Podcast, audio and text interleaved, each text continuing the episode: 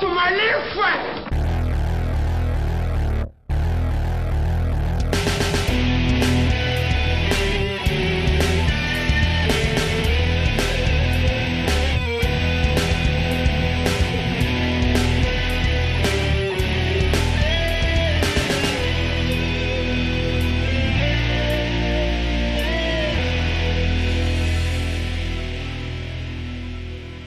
Hello, everyone, and welcome to episode two of Say Hello to My Little Friend, the Beretta Cast. This is Glenn Peoples. As I mentioned last time, uh, this episode begins a series of two on religion in the public square. So I hope you find that interesting, and as well as that, we'll have our usual uh, This Week in History and the podcast roundup. But we're going to kick things off by talking about religion in the public square. Now, I'm going to start off by introducing a word. Uh, that word is prohibitionism, because prohibitionism is the name that I've given to a position that I don't like. I don't agree with it, and it's one that I, I spent some time uh, during my uh, PhD research writing against. So, what is it? Well, prohibitionism is a word that I have recoined. I've used it for a couple of reasons.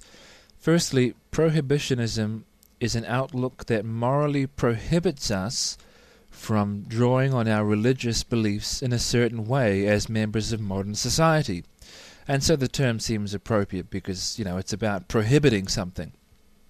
And secondly, the word prohibitionism has a pretty ugly history referring to an era in the history of America uh, riddled with organized crime and gang related activities. Um, if you've seen the movie Untouchables, you'll know what I mean. Um, so, in recoining the term to apply to the position I reject, I guess I'm using the term to poison the well just a little in my favor. So, in one sentence, what is it? Well, prohibitionism is the view that it is wrong to do something in the public square simply on the basis of our religious convictions. There it is. Now, when I talk about doing something in the public square, I mean something fairly specific. Uh, I don't just mean doing something where other people can see you. I'm talking about the things that we do as public participants in the political process. How's that for alliteration? For example, it includes when you vote. Uh, if you're an elected official, it includes pretty much everything you do in your elected capacity. Uh, it includes whether or not you sign a petition supporting a certain law or public policy. It includes the things that you advocate the state to enforce by law and just anything like that. I mean, that's not exhaustive, but they give some pretty uh, good examples, I hope, of the kind of thing that I mean. According to prohibitionism, you must never act in any of those capacities uh, for religious reasons alone. So you shouldn't do any of those things if your only reason for doing them is a religious belief that you hold. Okay. Now, for the purposes of a fairly brief presentation of this view, I mean, I wrote a hundred thousand word thesis on it, um, so we could be here a while. So I, I'm trying to be pretty succinct about this. I'll use Robert Audi as an example, a well known American philosopher, uh, because he's one of the uh, leading figures advocating this perspective in recent years. Now, we need to start out by saying, okay, what is religion? What does it mean for a perspective to be religious? Because if you're going to prohibit that, you need to know what you're prohibiting. So Robert Audi puts it like this He says, I cannot here try to define religious, but for our purposes, uh, sorry, it must for our purposes be taken sufficiently narrowly to permit a distinction between the moral and the religious, so that, for example, not just any seriously held moral belief counts as religious. It may help in understanding what constitutes a religion to keep in mind nine features each of which is relevant, though not strictly necessary, to a social institutions constituting a religion. So here we go. Here's the checklist. Number one, belief in supernatural beings. Two, A distinction between sacred and profane objects. 3. Ritual acts focused on those objects. 4. A moral code believed to be sanctioned by the God. And it's got S in bracket, God or gods. 5. Religious feelings, or mystery, etc., that tend to be aroused by the sacred objects and during the rituals. 6. Prayer and other communicative forms concerning the gods. 7. A worldview according to the sorry, a worldview according the individual a significant place in the universe. 8. A more or less comprehensive organization of one's life based on the worldview. And 9 a social organization bound together by the preceding. Okay, so he's pretty explicit about what he means by religion. He says that not every item on that list must be present in every case, but it's it's quite clear that most of the items on the list specify an explicitly theological and worship oriented outlook. So that's what he means when he says religious. This is the kind of thing that needs to be uh, prohibited from being your only basis of acting in the public square. All right? Now, more specifically, what he means when he talks about that prohibition, uh, he sums up in two principles. Uh, one is the principle of secular rationale.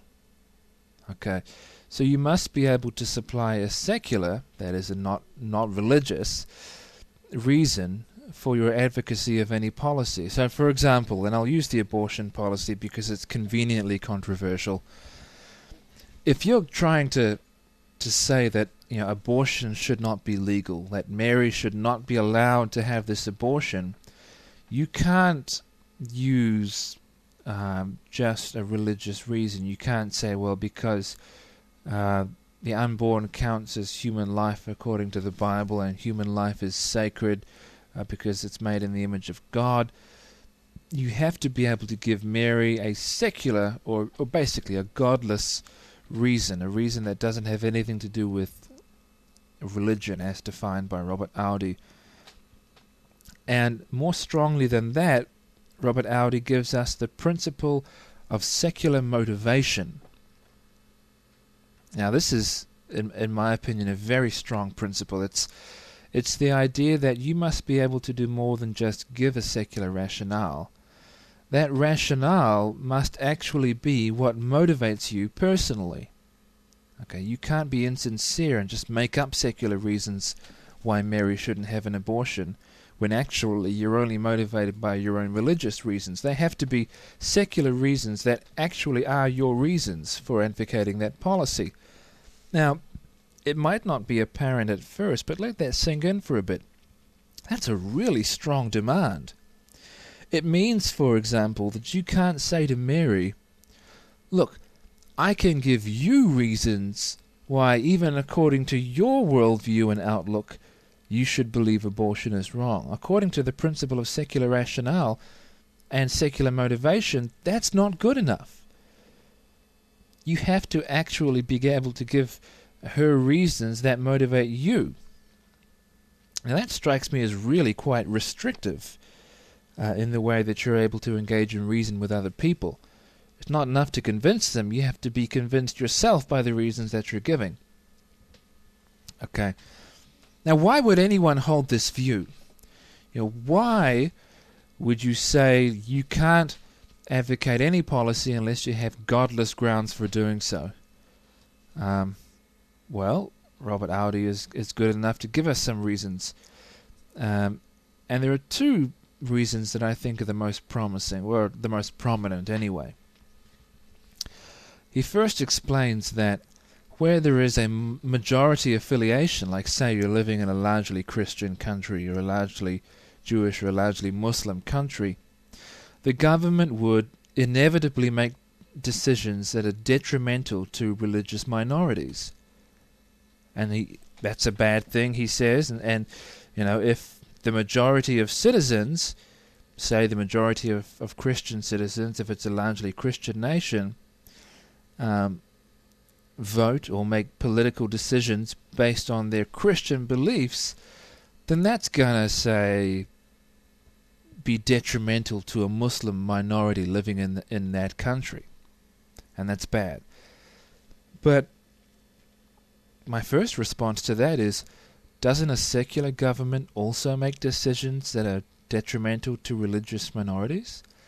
I mean, in recent years, especially since 9/11, um, in some Western countries, Muslim women are forbidden from wearing a veil over their faces in school or uh, in testifying in court. That's an even bigger one.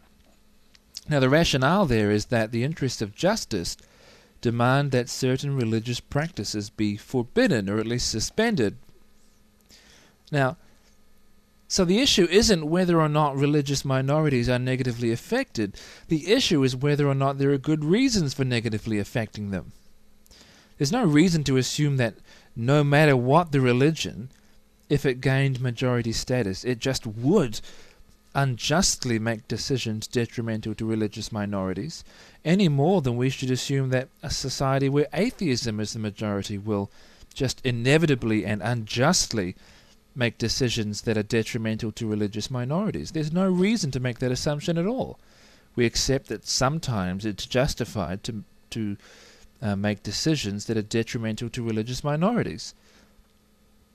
Secondly, um, Audi gives us a purely pragmatic reason for why we should keep our religious beliefs out of politics, out of our public life. He says religious disagreements are likely to polarize government, especially regarding law and policy concerning religion. Each religious group will tend to have its own conception not only of what constitutes a religion in the first place, but also of what criteria a religious group must fulfill to receive exemptions and other benefits. So he's saying, well, you know, if if if you get ever if you get a bunch of religious people, say in, in Parliament, or even just in society, then they're all going to be basically special interest groups. And they'll polarize over issues such as which uh, which religion should be preferred, and that'll be a big mess. We we can't live like that. And so you should just keep your religious perspectives out of politics and public life. Well, I, th- I think there are a couple of responses to that. Firstly, is that uniquely a feature of religion? I mean, it sounds to me like he's describing New Zealand Parliament today. Um, and is it necessarily a feature of religion that it will demand specific legal benefits over other religions? I think the answer is no in each case. It's not unique to religion, and it's not a necessary feature of religion. Um, certainly, other issues than religious ones are just as polarizing as well. Uh, you take uh, the war in Iraq, that's incredibly polarizing. Uh, the, the release of genetically modified organisms into the market and to the environment, uh, the role of the state in healthcare provision, and plenty of other issues besides. I mean, we could come up with dozens of these things. Uh, even on a grander scale, religious clashes between Sunnis and Shiites are no less spectacular than those in the early to mid 20th century between socialists and fascists. Um, I mean, they were they were hugely polarizing and very damaging to society. Now, Dr. Audi, Audi sorry, um, thinks that he has a, a reply uh, ready made to this, but I think it's somewhat cynical. Here's what he says He says, Granted that secular disputes can also polarize, other things being equal, they have less tendency to do this, or at least to produce irreconcilable differences. If ideological disputes, say between communism and fascism, seem exceptions to this point, that may be in part because of how much an ideology can have in common with a religion. Indeed, there may be no sharp distinction between certain kinds of deeply internalized ideology and certain kinds of religion. Now, I want you to notice the move that has now been made. You shouldn't base policies on religious convictions because that leads to polarization in a way that non religious policies do not. And any non religious policy that polarizes is really basically a religious one after all. Now, this is wrong at every level. either the tendency to polarize distinguished policies advanced on religious grounds from policies advanced on non religious grounds, or it does not. And in fact, it does not. Additionally, one, well, I at least, cannot help notice the temporary widening in Audi's definition of religion. Remember that earlier he was very careful to define religion very narrowly, uh, entailing things like belief in God, prayer to God, rituals and a moral code delivered by God, together with the trappings of an institutional church. But now, Audi widens the definition sufficiently so that he can sweep away any uh, problematic secular cases of polarization under the rug of religion, so that they become not counter evidence against his claim about religion and polarization, but rather evidence for his claim that religious beliefs polarize, since these ideolo- uh, sorry, ideologies must really be religious. I mean, after all, they polarize, don't they? It, it's a tactic that is symptomatic of a completely circular argument.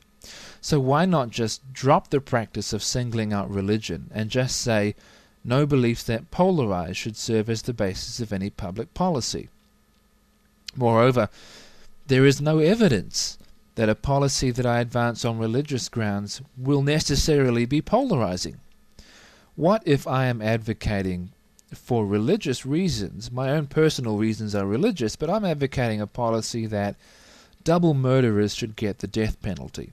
And let's say that my atheist neighbor happens to agree with me, but he agrees on what he thinks are secular grounds, but we agree on the same policy. Now, that particular issue, I grant, may still be polarizing. I mean, it's about the death penalty. But um, I think it illustrates that there may be a number of possible policies that we might endorse for religious reasons that other people might accept for secular reasons. So it's not necessarily true that just because policies are endorsed for, for, for sorry religious reasons, that they will be polarizing. They might not be. Perhaps most importantly, however, it's questionable. In fact, I think it's just wrong outright to assume that where people polarize over an issue, there should be no law on that issue. People were polarized over slavery too, but slavery uh, should be banned anyway, regardless of whether that's a polarizing decision. Um, so, right at the outset of these two episodes on the subject, I want to nail my colors to the mast as clearly as possible. I do not think that there are any really good reasons to keep our religious beliefs out of our public or political practices. Now, there might be some excellent reasons to keep certain religious beliefs out of certain public or political practices. Uh, for example, I don't think we should require brides to be thrown onto the funeral pyre of their husbands on religious grounds. I think that's wrong. And I may say more about that uh, as we carry on. But uh, certainly, I think there's no reason to say that all religious beliefs should be kept out of all public and political practices. Okay, now when we come back, I'll say a little bit more about uh, where the discussion is going to head um, in our next episode because time is racing by. We've already crossed the 18 minute mark and we've still got other things to get through too, like the uh, This Week in History section and then the podcast roundup. So don't go anywhere, I will be right back. Hi, this is Dee Dee Warren of the Preterist Podcast, where I discuss biblical prophecy without the hype and sensationalism found in many evangelical circles. So if you would like to learn a different, yet completely orthodox way to view things, such as the Great Tribulation and the so called Rapture, please have a listen. The podcast can be found on iTunes and many other podcasting directories, or can be found directly at preteristpodcast.com.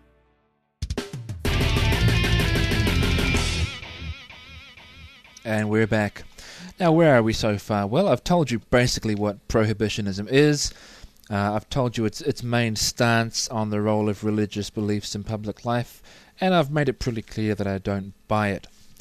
Um, next time, in, in, the next episode of Say Hello to My Little Friend, I'll be talking about some of the political philosophers like John Rawls, uh, Gerald Gaus, who's one of the main contemporary figures, uh, who talk about the issue of justification and about justifying our beliefs and the level of justification that a belief must have before we can bring it with us into public life, and then the question of whether or not religious beliefs have that level of justification. And of course, I'll be raising the possibility that uh, maybe religious beliefs do have that level of justification, but that these guys are so biased against religious beliefs they don't think so, or they won't admit it, or what have you. But that's where we're going next time. Uh, but in the meantime, That's right, it's time for our second installment now of This Week in History. And this week in history, 25th of May, according to the Orthodox calendar, this is the day on which Christ's ascension to heaven is commemorated on the Feast of the Ascension. 25th of May, 1521, the Diet of Worms ended. The Diet of Worms ends! Martin Luther having refused to recant his beliefs. For this refusal, the Holy Roman Emperor, not so Holy Roman Emperor Charles V, declared Luther to be a criminal and a heretic. 25th of May 1535, after radical Anabaptists had held the city of Munster under siege for nearly a year, the army of the city's Catholic bishop breaks in, kills the ringleaders, and releases everyone. The city had been besieged following Melchior Hoffman's alleged prophecy that Jesus would soon return and the Christians in Munster would be the only survivors. Tim LaHaye and Hal Lindsey eat your heart out. Uh, May 26, 2004, in Alexandria, Egypt, archaeologists discover what they believe to be the oldest university in the world, dating back to around the 5th century CE.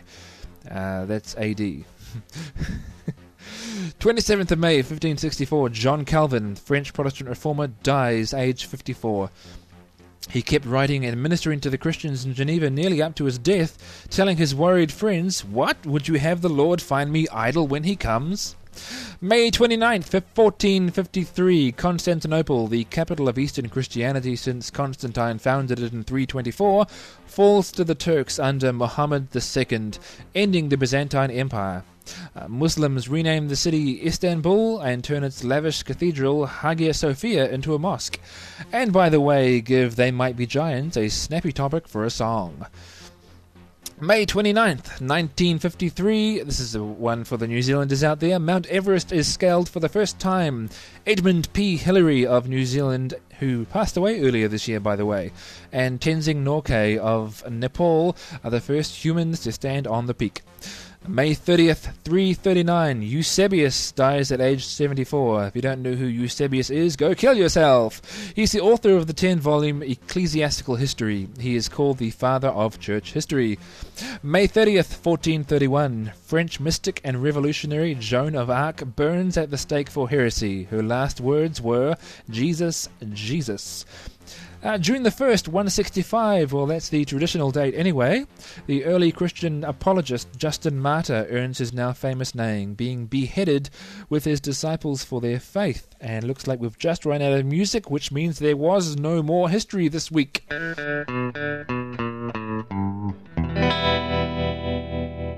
And it's time now to move on to the blog roundup. Uh, there'll be a few pet peeves coming to the surface this time, but hey, it has to happen sometime.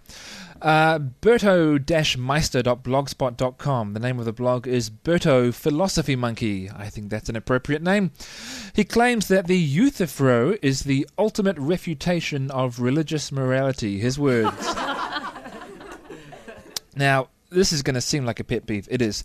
The guy is about 30 years out of touch, but unfortunately, he's not alone. Uh, just visit sources of supreme objectivity like richarddawkins.net or a number of websites and blogs contributed to by angry or just somewhat internet geeky but still undereducated atheists who think that they've discovered some sort of new magic bullet against Christian ethics uh, that appeal to divine commands as the basis of morality. Now, I'd fault them for not even taking a first year paper in philosophy of religion or maybe ethics, but unfortunately, it's just possible that they have taken a first year paper. Uh, as I've discovered, teachers of ethics who comment on theologically grounded ethics, like Peter Singer, is a, a, a more famous example, or a local lecturer who I won't name here, um, rarely have any background in philosophy of religion, or if they do, it is painfully lopsided and uninformed. And so they often cite the so called Euthyphro dilemma uh, without having read any of the torrent of rebuttals that were written in the latter part of the 20th century. It's as though different standards of scholarship apply when it comes to dismissing unpopular religious theories. And so long as one has a receptive audience, as he or she often will in a secular university, uh, a superficial and half baked treatment will do. Yes, I've said it before, I remind you again, this is a pet peeve. It's the reason I wrote the article, Is There an Echo in Here? which is at the Beretta website, uh, www.beretta-online.com, in the philosophy category of the articles. And there really is an echo in here of refuted arguments that just get repeated and repeated and repeated to an audience that has never heard the refutation. But I'll end my mini rant there and move on to number two. This is a blog I do quite like, although I haven't visited for some time, and so I dropped by again to see how it was going. Uh, David Farrar, or David Farrar, I'm never really sure how, how to pronounce his name, over at kiwiblog.co.nz or .nz for all my for all my American listeners. Here's what he has to say. I have a real concern, uh, writes Mr. Farrar or Farrar, about the growing authoritarianism of this government, that's the New Zealand government, in regards to law and order, he says. Now, don't get me wrong. I am hard line on catching and punishing criminals. I think parole and bail laws should be much tighter, and supporting trialing, sorry, and support trialing a broken windows approach such as Christchurch is doing. I confess not to know very much about that. But he goes on. But taking away more and more rights in the name of, quote, law and order is something the government, and not just the government, but they are the ones in government, is doing. Let us look at the recent issues. He gives us a list. A Labour MP proposes taking away the right to silence. That was on the news here recently.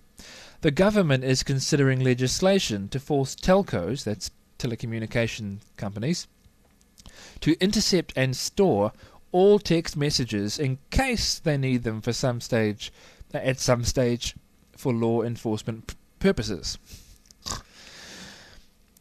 Number three, the Prime Minister is directly discussing operational issues with the Police Commissioner. Let's hear it for separation of powers, which we theoretically have.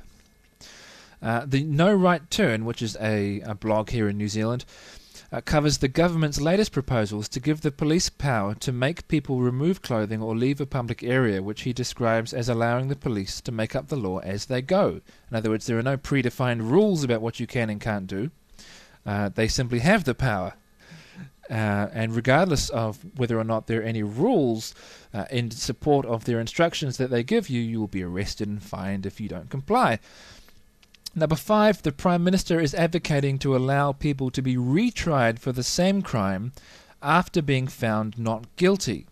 If new evidence is, he's crossed out manufactured and put discovered. Now, the idea of a communist retrial is this is me speaking now, I'm not quoting the blog anymore, is the paradigm case of injustice and sinister totalitarianism. And yet our Prime Minister is, is, is considering that very thing. She's advocating it. Now, um, quoting from from Kiwi Blog again. Now, we do have a law and order problem in New Zealand. We have made it easier for repeat offenders to get bail. Parole has been a right and not a privilege. Probation is almost a sick joke. Gangs run their operations out of prisons, etc. But rather than target the core problems of bail, parole, probation, and corrections, who would have thought, we are seeing moves towards what I call authoritarianism. Well, David, it's not just what you call authoritarianism, it's what the dictionary calls authoritarianism uh, my comments now. It's been growing for a while, I think. Uh, I mean, this is the government that has consistently endorsed compulsory unions for tertiary students. It has seriously discussed and may yet implement laws against perceived hate speech. Its members of parliaments, parliament have co-opted police officers to drive around to people's homes to collect bills, I kid you not, as the first means of contact. Um, we may as well live in France.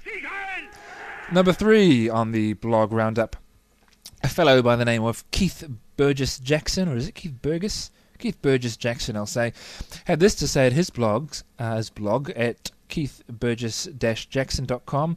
a blog that was formerly known as the Anal Philosopher, which is what attracted my attention, on the question of whether or not science makes belief in God obsolete. Keith has this to say quote, Scientists, as such, provide naturalistic explanations of natural phenomena, such as the movements of the planets, the behavior of coyotes, and the process of photosynthesis. God, by definition, is a supernatural being, albeit one who can intervene in the natural world which God created. Science, by its own terms, has nothing to say about the existence of God and cannot therefore make belief in God obsolete. Only someone who is woefully confused about either science or God, or both, could think otherwise. Now, on the one hand, I actually appreciate this. I appreciate that an atheist with an opinion who blogs on the subject is not Richard Dawkins or or Hitchens or Dennett or any other fundy like that who thumps the pulpit and tells us that science has done away with God. And it's true that the physical sciences are powerless to rule out supernatural beings altogether, just like the study of the planet Earth cannot possibly rule out the existence of, say, Pluto. But is it really true that science could never have anything to say about evidence for the existence of God? Which is what this fellow claims. Let's grant that a number of philosophical arguments for the existence of God are not strictly scientific, like the moral argument or the argument from beauty, or probably many others. Still, there is the Kalam cosmological argument that, successfully or not, is clearly an argument that draws at least partly on scientific premises. But let's consider the following scenario. Okay, let's imagine First century investigators into the death of Jesus have observed his execution, and later they all observe his empty tomb, and they have a physical encounter with him alive again. Okay, stop imagining. Is this unscientific in the sense that it can't be reproduced after the fact? Well, yes. Is it unscientific in every way? Well, no. If it actually happened, then a, it would be a finding based on the observable, physical, scientific, natural evidence. So um, I think he's wrong. We could also imagine a whole host of purely hypothetical cases.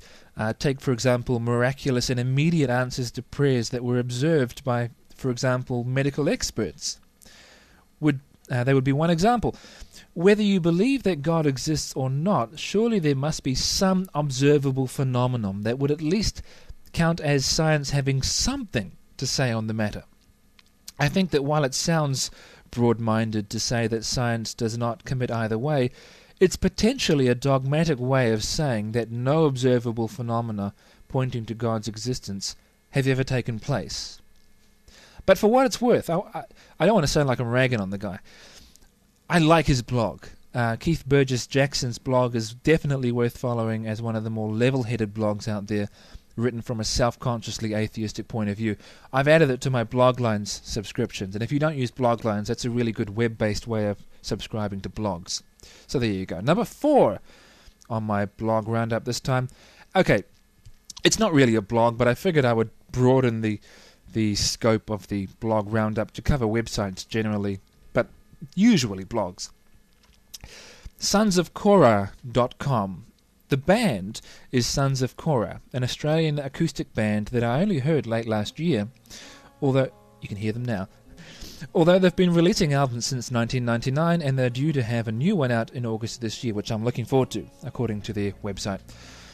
Uh, they sing only psalms, and that may seem a little weird to some people at first, but I have to say it's a refreshing change from the shallowness of what passes the muster in a lot of Christian circles as inspirational or meaningful music, when it's really just touchy feely claptrap. When was the last time you ever heard a so called worship album that's, if you buy worship albums at all, which can be a pretty bowel movement inducing enterprise? When was the last time you bought a worship album that contained sad songs? Just an example. I've never done it, never ever heard it. And yet, a third of the Psalms are sad ones, Psalms of lament, what about a song in church that calls for divine judgment on the enemies of God? I haven't, I haven't sung a song like that. Well, for quite, I went, I went for quite some years without singing a song like that in church.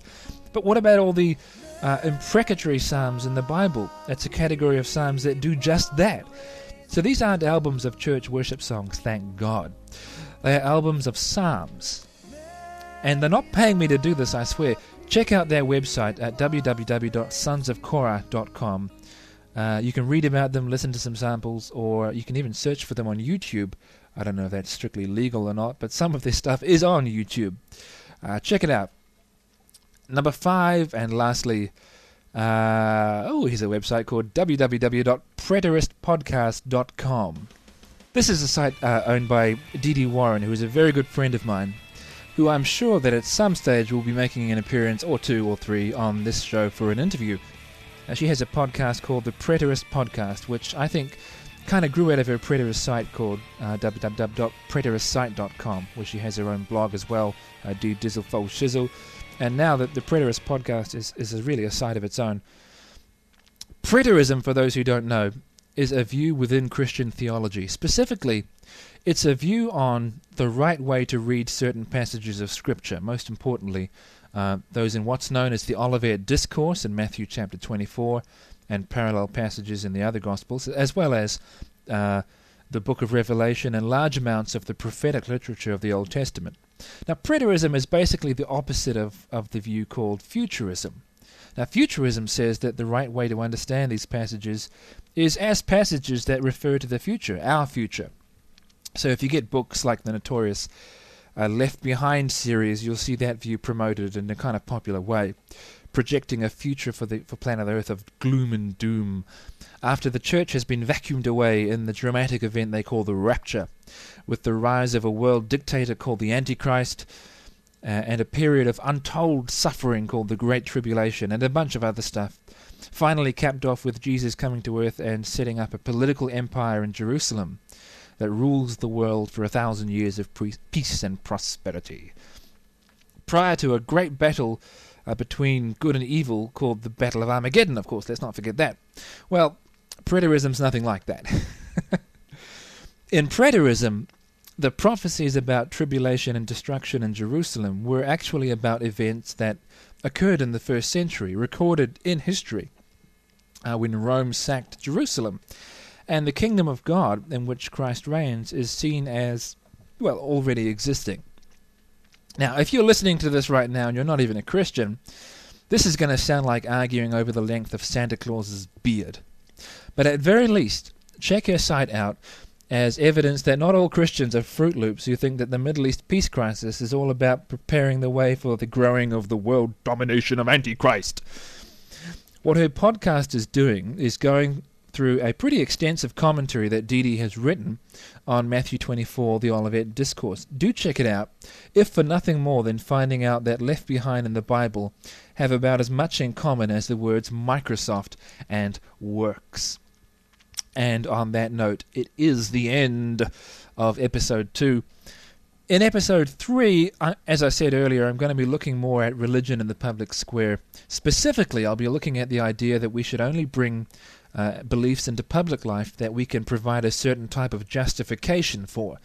Whether that idea is correct, uh, and I'll also uh, be asking whether or not that idea has anything to say about the place of religious convictions. Until then, well, until then, you won't be listening to me, will you? And there's that music. So, later.